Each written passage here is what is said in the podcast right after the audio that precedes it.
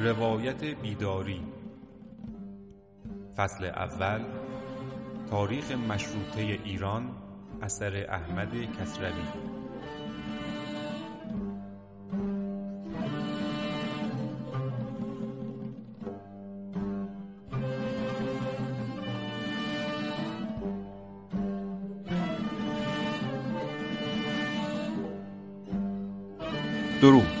امیر مبارکی هستم و این قسمت سوم پادکست روایت بیداری است که در اون به خانش کتاب تاریخ مشروطه ایران اثر احمدی کسروی می‌پردازیم.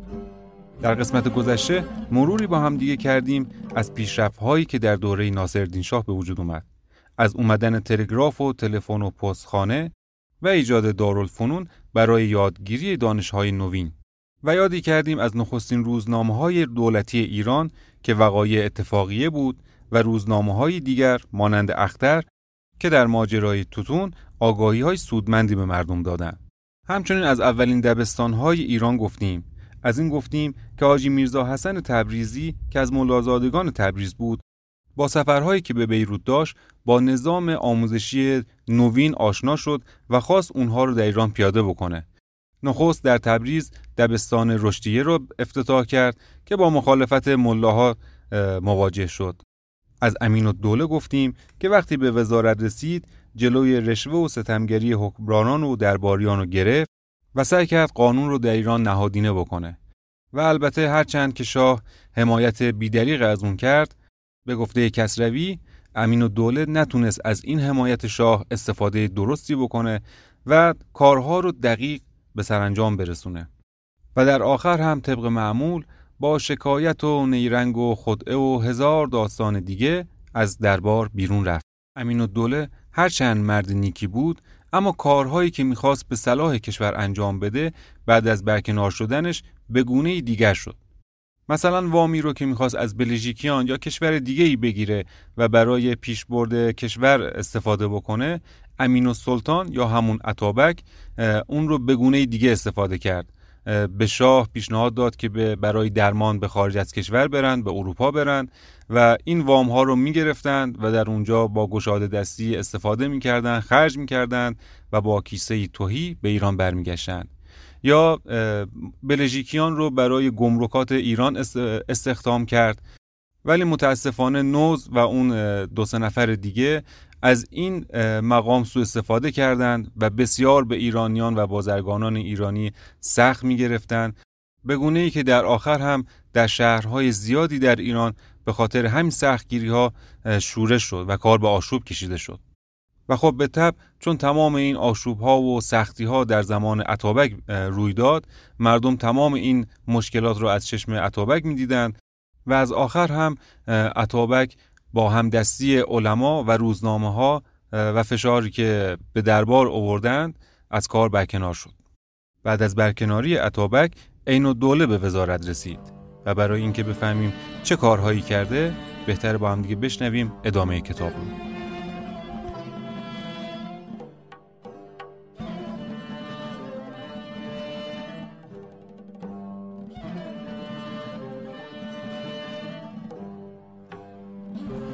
دستگیری طلبه ها این دوله به کار آغاز کرد و چون در زمان عطابک یکی از نکوهندگان کارهای او این می بود مردم امیدها به نیکوکاریش بستند و از آن سوی او نیز به دلجویی های کوشید. چنان که به شیخ یحیی که تا این هنگام در اردبیل می بود و در سایه نگهداری شاهزاده امام قلی میرزا حکمران آنجا زنده مانده بود پرک بازگشت به تهران داد.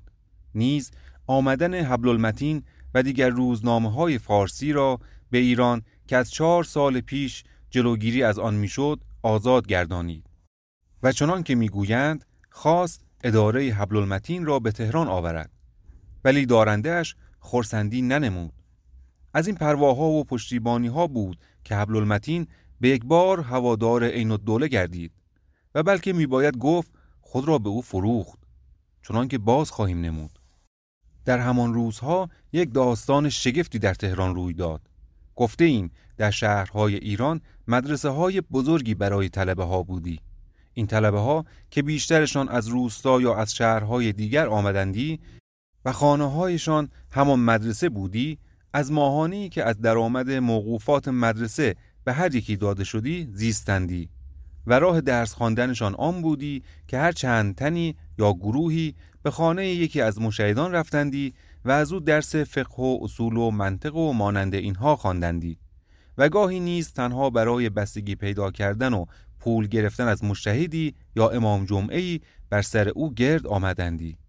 روی هم رفته افزار کار مشتهدان یا بهتر بگوییم سپاه شریعت اینان بودندی.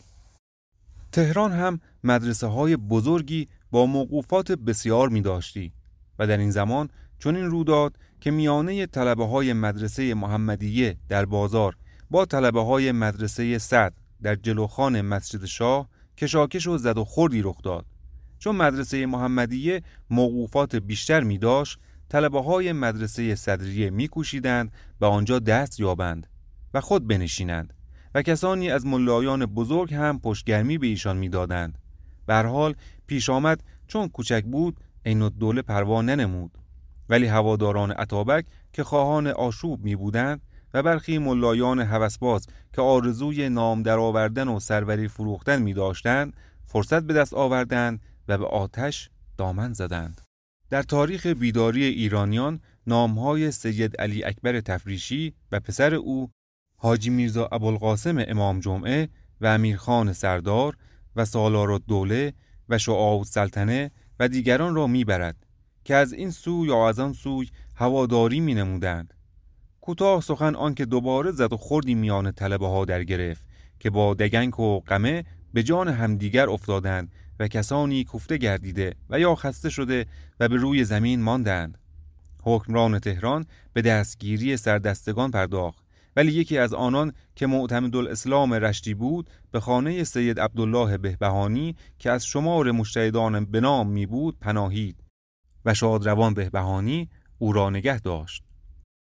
از این رفتار طلبه های مدرسه صدریه از بهبهانی رنجیدند و چون امام جمعه نیز پشگرمی به آنان می‌داد بیباکانه بران شدند که از بهبهانی کینه جویند و شبی به هنگامی که بهبهانی از جلوی مسجد شاه میگذشت دسته ای از طلبه ها با دگنک و قداره بیرون ریخته بر سر او و همراهانش تاختند.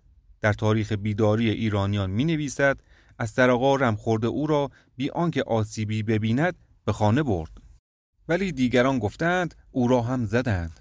عین الدوله چون بهبهانی را هوادار عطابک می شناخت و از او رنجیده می بود و باشد که خود در نهان دست در پیش می داشت به این هم پروا ننمود. ولی چون یک دست از ملایان به پشتیبانی بهبهانی برخواستند و پافشاری نمودند عین الدوله ناگزیر شد به کاری برخیزد و از ملایان زبان گرفت که میانجیگری ننمایند و آنگاه دستور دستگیری طلبه ها را داد و برای آنکه سختی خود را در کارها به مردم نشان دهد و چشمها را بترساند سختگیری بسیار نمود. چهارده تن از طلبه ها را دستگیر ساختند. بدین سان شیخ احمد خراسانی شیخ علی اکبر اشتهاردی شیخ بابا اشتهاردی شیخ اسماعیل رشتی حاجی میرزا آقا همدانی شیخ جعفر تنکابونی سید حسین قمی سید تقی قمی شیخ علی حمامی سید عزیزالله قمی سید علی قمی شیخ ابو طالب قمی یدالله قمی شیخ عبدالحسین همدانی اینان را که گرفتند همه را در گاری نشاندند و 500 سوار همراهشان گردانیدند و از خیابانهای تهران گذرانیده به لشکرگاه که در بیرون شهر می بود برده و در آنجا به همگی چوب دادند و پس از یکی دو روز همه را به استرها نشانده و هر هفتن را به یک زنجیری بستند و روانه اردبیل گردانیدند. این رفتار عین الدوله به همه گران افتاد تا آن روز چون این رفتاری با طلبه ها دیده نشده بود. آن روز مردم به ملا و طلبه ارج بسیار نهادندی به ویژه اگر سید بودندی. و به گمان بسیاری از ایشان اگر کسی به کفش آخون کفش که گفتی کافر گردیدی. در تهران و دیگر جاها رنجیدگی بسیار نمودند و در زنجان مردم بازارها را بسته بران شدند که بریزند و دستگیران را از دست سواران دولتی بگیرند. سواران ناگزیر شدند از بیرون شهر درگذرند. در تهران بهبهانی پیام به این دوله فرستاد که من از شما سپاسمندم و طلبه ها را هم که آمرزیدم آنان را آزاد گردانید. عین دوله با بیپروایی پاسخ داد من آنان را به پاس دلخواه آقا نگرفتم که او سپاسمند باشد و چون خواست آزادشان گردانم. این پاسخ رنجش بهبهانی را از عین دوله بیشتر گردانید. این پیش آمد در مهر ماه 1282 خورشیدی و نخستین داستانی بود که چگونگی رفتار عین دوله و اندازه خودکامگی او را نشان داد. پیمان گمرکی با روسیان و تعرفه نوین امین و سلطان رفته ولی نتیجه های بدخواهی او باز میماند و در زمستان همین سال پیمان گمرکی که با روسیان بسته شده و تعرفه نوین گمرکی که از روی آن درست گردیده بود بیرون آمد این پیمان با دست نوز آماده گردیده و در سال 1280 خورشیدی پس از بازگشت شاه از سفر دوم اروپا دستینه به آن نهاده شده و در 1281 خورشیدی پیمان نامه ها به همدیگر داده گردیده ولی به کار بستن آن باز مانده بود که از بهمن ماه این سال 1282 خورشیدی به آن برخواستند. این پیمان و تعرفه یک سره به زیان ایران و نتیجه آن این بایستی بود که اندکی افزارسازی و پارچه بافی و مانند اینها که ایرانیان می داشتند از میان رود و کار داد و ستد و بازرگانی از رونق افتد و کشاورزی و گلهداری نیز آسیب بیند و در پایان آن باشد که مردم ایران دست بسته و بیکار مانده و به شهرهای قفقاز و دیگر جاها کوچند و یا در کشور خود به سختی افتاده و از ناچاری به همسایه بیگانه گرایند اگر کسانی می‌خواهند از چگونگی این پیمان و تعرفه و از خاصهایی که همسایه شمالی را از بستن آن بوده و از زیانهایی که به ایران میرسانیده آگاه گردند کتاب استقلال گمرکی ایران را بخوانند. پرانتز باز کتاب استقلال گمرکی ایران نوشته آقای رضا سفینیا در سال 1307 خورشیدی در تهران به چاپ رسیده. پرانتز بسته. بی انگیزه نیست که شاسر نوز را افزار دست روس و نگه داشته به نام او می شمارد و باز بی انگیزه نیست که سفینیا می نویسد امضای این قرارداد ضربت سختی بود که پس از عهدنامه ترکمنچای به استقلال ایران وارد شد این خود ننگی است که یک پادشاه یا یک صدر اعظم چون این کار اجداری را که آبادی کشور یا ویرانی آن را نتیجه دادی به یک بیگانه ناآزمونده ای سپارد. نوز اگر هم پیمانی به سود ایران بسته بودی باز گناه مزفردین شاه و عطابک در واگذاردن چنین کاری به او در خور آمرزش نبودی. این تعرفه برای کالاهایی که از روسستان به ایران آمدی بدهی کم؟ و برای کالاهایی که از ایران به روسستان رفتی یا از هندوستان و فرانسه و دیگر جاها به ایران آمدی بدهی بسیار بسته بود و از این رو نه تنها به زیان ایران بلکه به زیان همه کشورهای دیگر نیز می بود و از این رو انگلیسیان سخت آزردگی نمودند و دولت ناگزیر شد چند ماه نگذشته با آنان نیز پیمان و تعرفه نوینی بندد و از زیان بازرگانان ایشان جلو گیرد. ولی زیان ایرانیان همچنان باز ماند و میبایست بسوزند و بسازند و این تعرفه مایه دیگری برای رنجیدگی ها و ناخشنودی های مردم گردید به ویژه با رفتاری هایی که نوز و دیگر بلژیکیان می نمودند و مردم را سخت می آزردند. سال 1283 خورشیدی در سایه چیرگی عین الدوله به آسودگی گذشت ولی در پایان آن در تهران یک داستانی رو داد و آن اینکه پیکره از نوز و دیگر بلژیکیان به دست افتاد که زنان و مردان می ساختند و هر یک از مردان رخت دیگری از رختهای گوناگون ایران به تن کرده اند و خود نوز امامه به سر گذارده و همچون ملایان عبا به دوش انداخته. این بعض در دو سال پیش بوده ولی این زمان که از یک سو مردم از گمرک و کارکنان بلژیکی آن سخت آزرده می بودند و از یک سو بهبهانی از عین دوله رنجیدگی می داشت و از یک سو کارکنان عطابک بیکار نه ایستاده و از عین دوله به کارشکنی میکوشیدند این پیکره را پیدا کرده و چون محرم فرا رسیده و بازار ملایان گرم خواستی بود به دست آنان دادند و آنان به دستاویز اینکه نوز به اسلام استهزا و به علما توهین کرده به ناله و نکوهش برخواستند. نخست خود شادروان بهبهانی در خانه خود بالای منبر یاد بدرفتاری های نوز را کرده و در پایان سخن این داستان را به میان آورد و چنین گفت که میباید از مزفردین شاه برداشتن نوز را خواست. سپس ملایان دیگری از صدرالعلماء و حاجی شیخ مرتزا پسر میرزای آشتیانی و شیخ محمد رضای قمی و سید احمد تباتبایی برادر شادروان تباتبایی پیروی نمودند و هر یکی در بالای منبر بدگویی ها از نوز کردند. تا نشست های محرمی به پایان رسید این هیاهو برپا بود و در این میان سال 1284 خورشیدی که جنبش آزادی خواهی از آن می آغازد فرا رسید. عین دوله با آن بیپروایی و برتری فروشی که می داشت به این هیاهو ارجی ننهاد و شاه نیز پروا ننمود و نتیجه در بیرون از آن ناخشنودی ها و بدگویی ها دیده نشد و چون محرم به پایان رسید هیاهو نیز فرو نشست.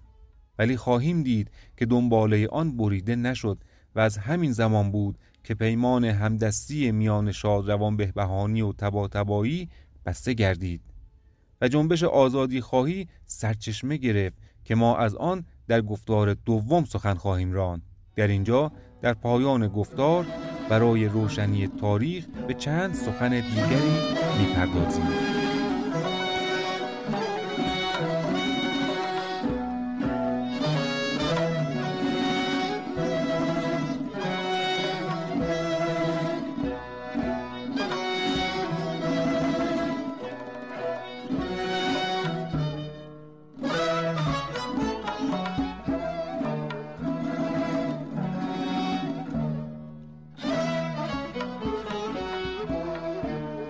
پیشرفت دبستان ها چنان که دیدیم اندیشه این که باید در کشور قانونی باشد و زندگی از آن روی پیش رود از زمان حاج میرزا حسین خان سپه سالار آغازید.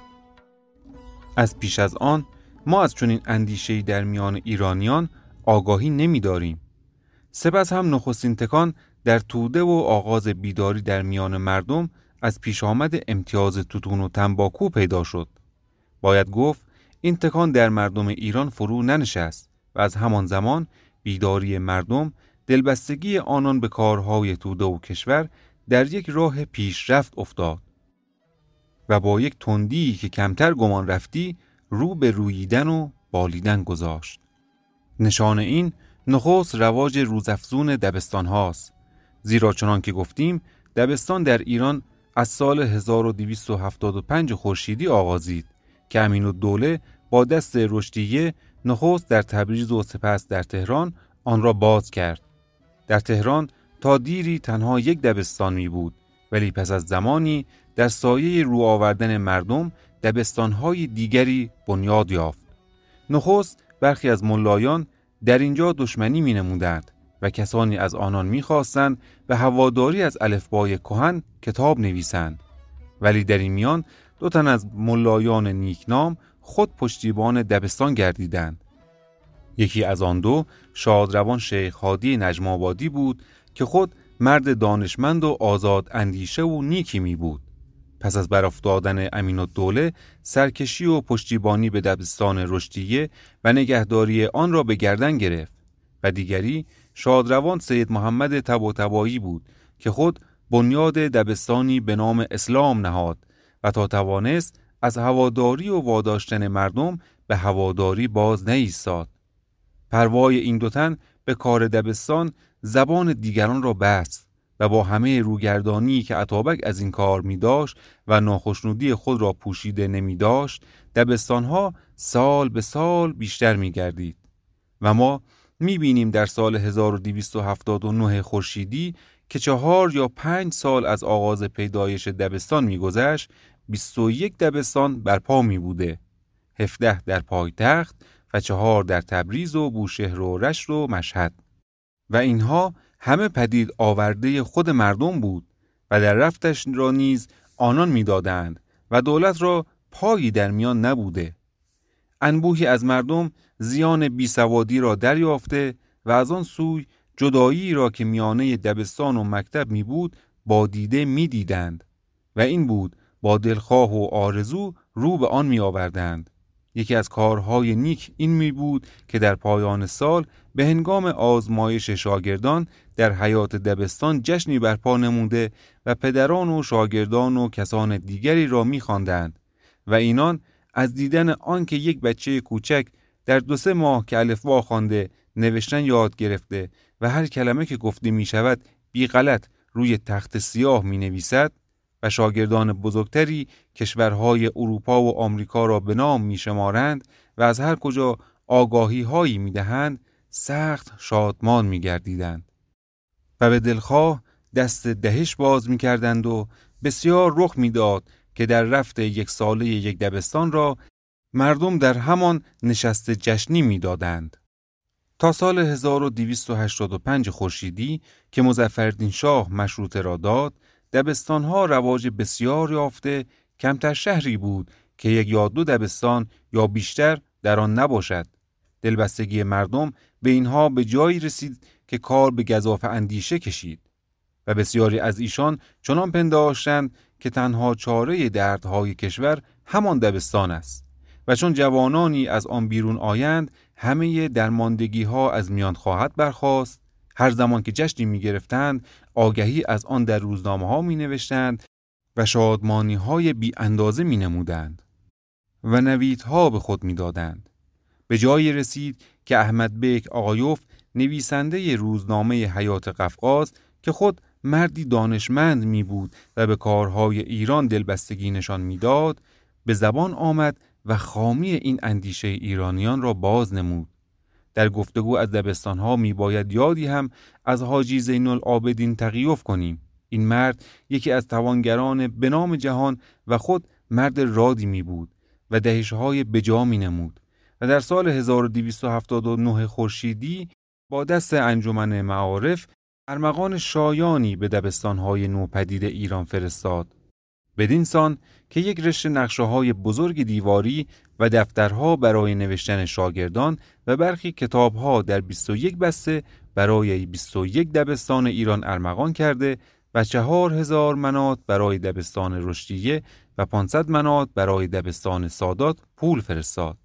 فزونی روزنامه ها نشان دوم آن پیش رفت فزونی روزنامه ها و رو آوردن مردم به خواندن آنهاست چنان که گفتیم پیش از آن زمان روزنامه ها بیشتر دولتی بودی و ما جز از آنها تنها اختر استانبول و حکمت مصر و قانون لندن را می‌شناسیم ما پس از آن تکان و پیشرفت چند روزنامه دیگری پدید آمد که به نامترین آنها حبل المتین کلکته و تربیت تهران و سریا و پرورش مصر و الحدید یا عدالت تبریز بود.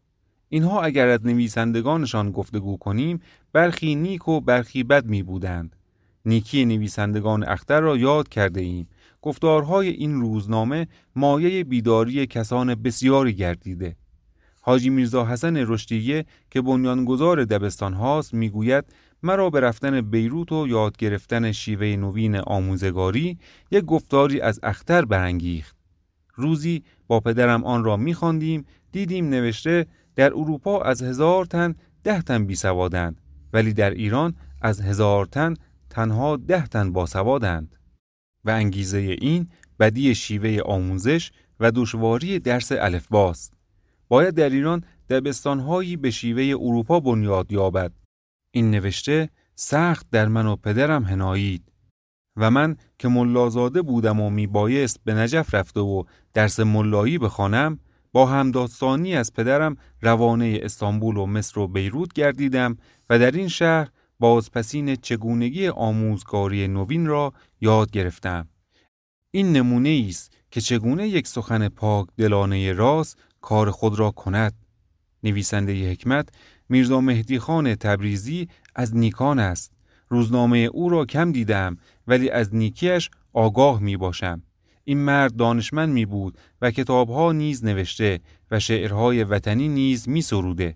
در سال 1279 خورشیدی گویا به تهران آمده و عطابک با او پذیرایی و مهربانی دریغ نگفته و لقب زعیم الدوله و سالانه 300 تومان برایش از شاه گرفته ولی تا آنجا که ما می‌دانیم اینها او را از راه نبرده است از قانون و نویسنده آن میرزا ملکم خان در پیش گفتگو داشته ایم. نویسنده تربیت یک شاعر درباری بوده و روزنامهش نیز همچون دیوان یک شاعر درباری پر از ستایش هاست. مثلا نزد شعا و سلطنه رفته و گفتار درازی در ستایش او نوشته و چنین می‌گوید پس از استیناس با حضرت گردون اساس یک وقت متذکر شدم و دیدم من با خرد خورده بین روبرو شدم و با هوش و سروش گفت و شنود می نمایم. گمان نمی کنم سن حضرت شاهنشاه زاده زیادتر از شانزه و هفته باشد. لیکن به آفریننده سنین و شهور و روشنی بخش ماه و هور به خاطر ندارم. در مدت شهست سال عمر خود را از سال و سال خورده شخصی به این فتانت و زکا دیده باشم. به نام ایزد نقاد سخن کشاف سر جوهر درایت گوهر فراست مختصر با زمیری به تابش آفتاب و خاطر ریزنده تر از از دقایق و حقایق مهام ملکی و امور دولتی تا لطایف و ظرایف ادبیات از شعر و انشاء و غیرها ندیدم نکته‌ای که نداند و نوشته‌ای که نخواند. سریا نخست نوشتن آن با میرزا علی محمد خان کاشانی بود و آوازه گفتارهای تند آن به همه جا می رسید. ولی سپس او جدا گردید و خود نامه پرورش را بنیاد نهاد و سریا از ارج افتاد. سال ششم آن را که در سال 1283 خورشیدی در تهران چاپ شده و نویسندهش سید فرج الله کاشانی بوده من دیدم روزنامه بسیار پستی است یکی از زشتی های این روزنامه کشاکشی است که با حبل المتین پیدا کرده و سخنان سبک و زشت بسیار که خود دشنامه است به دارنده حبل المتین می شمارد. حبل المتین گاهی سخن از قانون و حکومت مشروعه به میان می آورد. این در پاسخ آن می نویسد. در پادشاهی که از خواه از تمام سلاطین سلف و عدل از ملوک دادگستر جهان است خرافات و ترهات سلطنت مشروعه و غیر مشروعه را چرا می بافی؟ و هر آهنگر و عمل و بقال را محق در تدقیقات امور دولتی می شماری. این سخنان مشابه به کلام جنزدگان است چه سود بخشد این بلفزولی های مردود از سید جمال معهود است تو سید جلال بی جمال چه می‌گویی؟ عطابک که رفته بود حبل المتین نکوهش از او می نوشت. این در پرده هواداری از عطابک می کند و بیگمان از هواداران عطابک پول می گرفته و چنین پاسخ می دهد. تختعه اعمال هر یک از خدام آستان شاهنشاهی به آن ساحت قدس راجع می شود. چه رسد به تختعه کسی که یک قرن در دولت صاحب حکم و قلم بوده و برگزیده و امین دو پادشاه زیجاه برگزیده عالم پس باید گفت العیاذ بالله در یک قرن دو پادشاه به قدر حبل المتین ندانستند و نه این است. یک پادشاه عقل چهل وزیر و یک وزیر عقل چهل مرد خردمند را دارد. ما مردم بازاری اسرار دولت و حکمت عملیه سلطنت را چه دانیم؟ پرورش سال نخست آن را که من دیدم از بهترین روزنامه هاست نویسنده آن میرزا علی محمد خان مرد با غیرت و دانشوری می بوده و گفتارهای تکان دهنده و تندی می نوشته.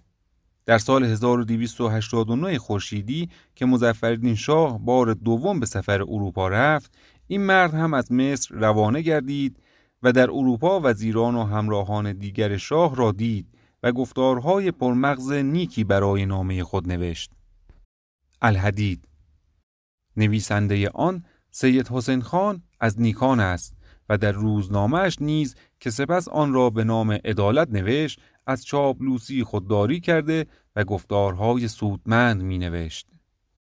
حبل المتین اما حبل المتین می باید از آن جداگانه سخنرانیم این نامه هفتگی از همه روزنامه های آن زمان بزرگتر و به نامتر می بود و در هندوستان چاپ شده و آزادی برای سخنرانیدن می داشت. یکی از چیزهایی که مایه رواج آن گردید این بود که حاجی زین العابدین تقیوف پول بسیاری فرستاد که روزنامه به علمای نجف و دیگر جاها بی پول فرستاده شود. از اینجا پیوستگی میان روزنامه و علما پدید آمد و شادروان شیخ حسن ممقانی که این زمان با فاضل شربیانی دو تن مرجع تقریر می بودند به ستایش حبل المتین برخاست و مردم را به خواندن آن برانگیخت. این روزنامه گفتارها درباره گرفتاری های سیاسی ایران می نوشت و دلسوزی ها و راهنمایی های بسیار می کرد و در پیش آمد وام از روز گفتارهای تندی به چاپ رسانید. به همین انگیزه چهار سال از آمدن آن به ایران جلوگیری شد و بارها پیشنهاد قانون و حکومت مشروطه یا مشروعه نمود و مردم دلبستگی بسیار به این روزنامه پیدا کردند و نویسنده آن سید جلال الدین کاشانی معید الاسلام به نیکی شناخته می بود ولی راستی را از سود جویان بوده و به هر کجا که سودی برای خود امید می داشته کوشش به نیکی توده و کشور را فراموش می کرده. ما در روزنامهش چاپلوسی های فراوان میابیم هر کسی که به سر کاری آمده هنوز به کار برنخواسته و آزموده نگردیده به شیوه شاعران ستایش از او می‌کرده. هنگامی که نوز وزیر گمرکات گردید او چنین می نویسد جناب موسیونوز اصلا از نجبای بلژیک و شخصا مرد درست کار و با کفایت و مدت یک سال است از جانب دولت مدیر و مستخدم اداره گمرکات ممالک محروسه ایران می باشد. مستقلا به عهده وزارت کل گمرکات ایران مباهی و مفتخر گشت. این نمونه ستایشگری ها و گذاف نویسی های اوست. یک مرد بیگانه ناشناسی را بدین سان بالا می‌برد. از محمد علی میرزای ولیعهد و رفع دوله و این دوله و دیگران ستایش های گذاف آمیز بسیار می کرده. چنان که گفتیم چون عین الدوله وزیر اعظم گردید این خود را به آن فروخت و از آن زمان حبل المتین را جز عین الدوله نامه نتوان خواند و ما رفتار زشت او را با کوشش های شادروان تبا تبایی و بهبهانی خواهیم نوشت در ایران روزنامه ها چه پیش از مشروطه و چه پس از آن راهی برای خود نمی داشت و این است همیشه وارون نویسی ها می کردندی. حبل المتین به این آگ هم گرفتار بود و شما می در این شماره از دادگستری مزفر شاه یا از کوشش ها و بیداری های ولی عهدش محمد علی میرزا ستایش های بسیار نوشته و در شماره دیگر به ناله و فریاد از گرفتاری های مردم ایران و ستمگری حکمرانان و ویرانی و نابسامانی کشور پرداخته است. راستی آن است که اینان می‌خواستند کوشش در راه ایران بنمایند ولی در این میان خود هم نان بخورند و پول اندوزند. این شیوه انبوه کوشندگان می بود. من در یک شماره از حبل المتین دیدم دو گفتاری از یک تن یوسف زاده همدانی به چاپ رسانیده. یکی در ستایش اتحاد اسلام و واداشتن مردم به آن و دیگری در ستایش سوسیالیسم و شمردن سودهای آنچنان زندگانی که نه نویسنده ناسازگاری آن دو راه را با هم دریافته و نه چاپ کننده به آن پی برده.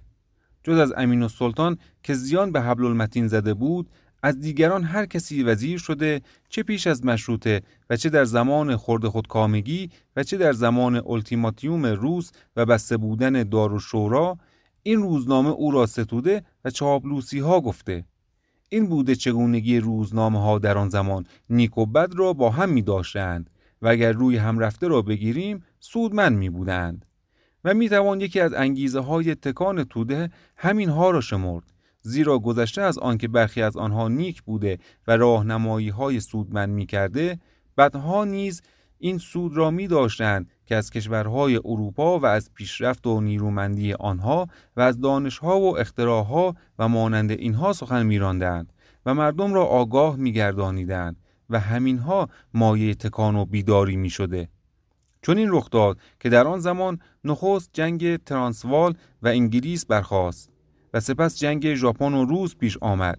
تا چند سال این جنگ ها در میان بود و روزنامه ها داستان های آن را می نوشتند و بیدار شدگان با خوشنودی و دلخوشی آنها را میخواندند و سخت میسوهیدند. این داستانها در ایران کار بسیار کرده. دلیری های یک مشت ترانسوالی و ایستادگی های مردانه آنان در برابر دولت بزرگی همچون انگلیس و شکست هایی که چند بار به سپاه این دولت داده اند و همچنین لشکرهای آماده ژاپن و کاردانی های سرداران ایشان و فیروزی های پیاپی که میافتند ایرانیان را تکان سختی داد. ژاپن که تا چندی پیش گمنام بوده و در سایه مشروطه و تکان توده به این جایگاه رسیده بود درس بزرگی به ایرانیان آموخت و همه را می سوهانید. داستانهای این جنگ چندان پراکنده گردید و شناخته شد که نامهای پورت آتور و مارشال اویاما و جنرال گروپادگین و مانند اینها زبان زده مردم گردید و مثلا اگر کسی برتری فروختی یا به خود بالیدی چنین گفتی مگر پورت آتور را گشادی که چنین میبالی و بسیاری از نویسندگان گذاف نویسی هایی از میهندوستی ژاپنیان و از نیکخویی و خردمندی آنان می نوشتند. یکی از سودهای روزنامه ها چنان که گفتیم این بود که مردم را از این پیشامدهای بزرگ جهان آگاه می گردانید و از آن سوی روی آوردن مردم به اینها نشان پیشرفت و تکان بیداری شمرده می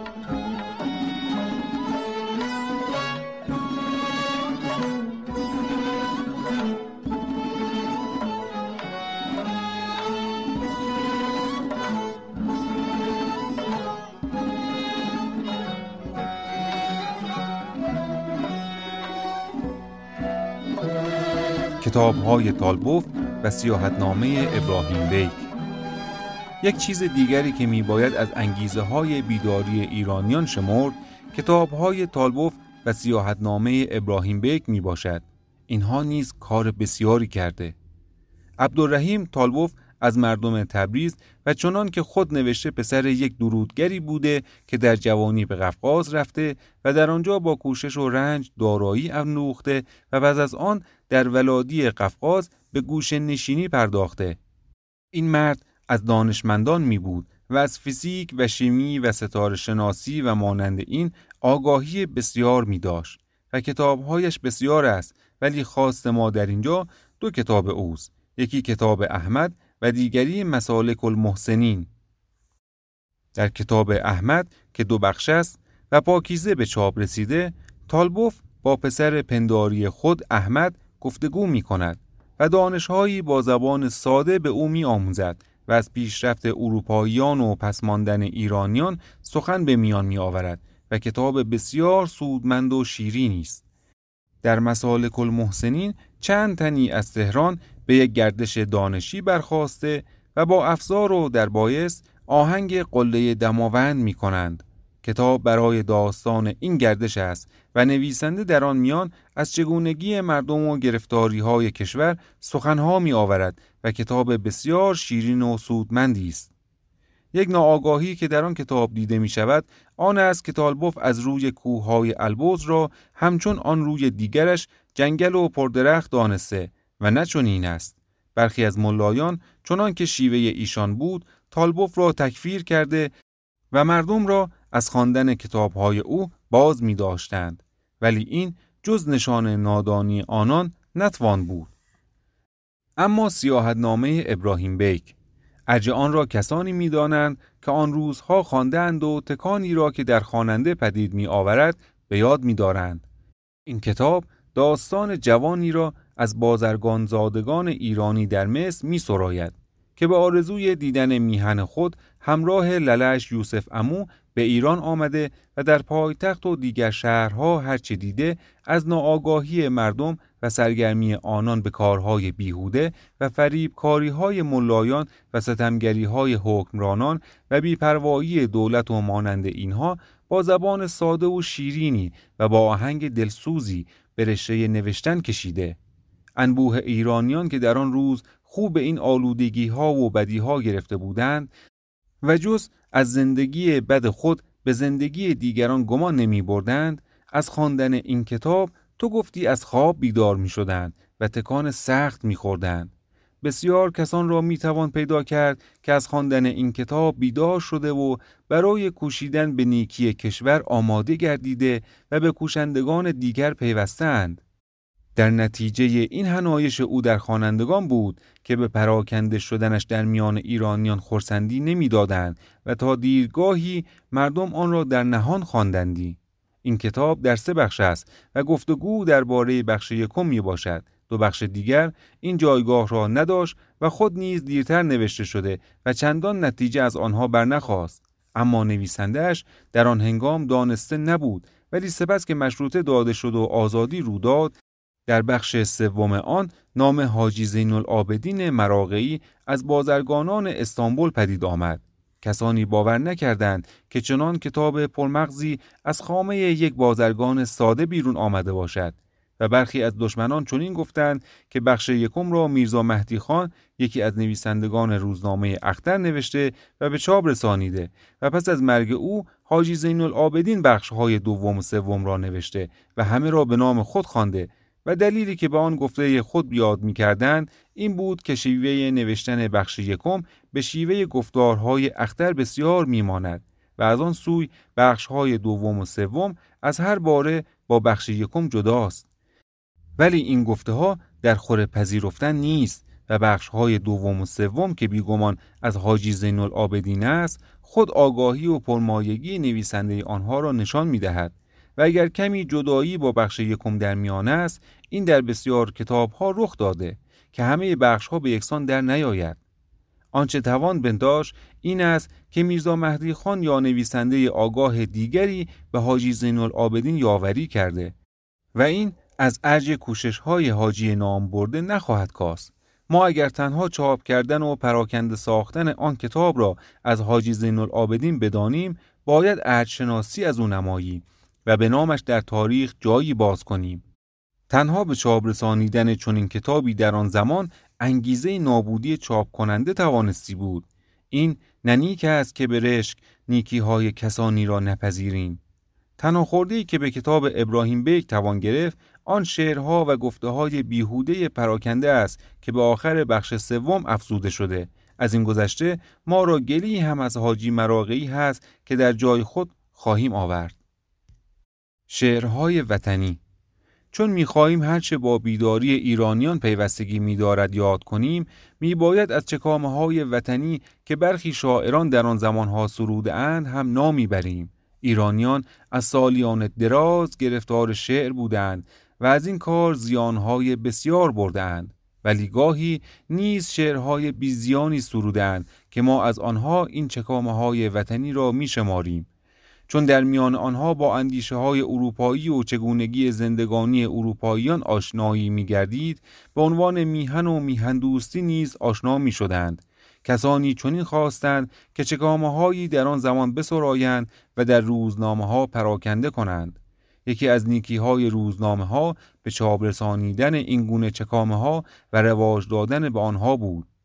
اگرچه چکام سرایان در ایران پیروی از قافیه نمایند و در بیشتر شعرها تنها برای گنجانیدن یک کلمه ای قافیه جمله پردازند و روشنتر گوییم همیشه معنی را فدای سخن گردانند و در این چکامه ها نیز همین رفتار را کردند و این است شما می بینید در یک چکامه سی بیتی که سروده شده بیش از چهار یا پنج معنای درستی نیست. با این حال خود کار نیکی است و بهتر است از پرداختن به غزلهای بیمغز. و این است ما نمونه هایی را از آنها در اینجا یاد می کنیم. یکی از این شاعران حاجی محمد اسماعیل منیر مازندرانی بوده. گویا در تجن و یا پیرامون های آن میزیسته و او را چکامهایی است و در یکی می‌گوید انکبوت ارلانه دارد آدمی دارد وطن. انکبوت آسا تو هم دور وطن تاری بتن بهر حفظ لانه خود میتند تار انکبوت زنکبوتی کم نیی ای غافل از حفظ وطن. عقل کل مهر وطن را معنی ایمان شمرد معنی ایمان بود مهر وطن بیریب و زن. شیخ اگر معنی وطن نشناخت معذورش بدار این وطن نامش بود ایران بیا بشنو ز من. در دیگری می‌گوید دشمن گرفته دور به دور دیارتان. ای قوم از چه نیست جوی ننگ و آرتان؟ یاد آورید همت آن خفتگان خاک اسلاف با شرافت عالی تبارتان. تا بارتان شراب شد و کارتان قمار بی درد و آر گشته سقار و کبارتان. در ملکتان به سیر بودند اهل شرق و غرب در ملک غیر سرکنان شهریارتان. دیگری از آن شاعران میرزا حسن خان بدی بوده که در بسره و خوزستان میزیسته و او را هم چکامه است و در یکی می‌گوید چرا نمی نگری حالت فکار وطن؟ چرا نمی شنوی نالهای زار وطن؟ میرزا مهدی خان حکمت و طالبوف را نیز از این چکامه ها هست. ولی چون خواست ما آوردن همه آنها نیست به این چند نمونه بس می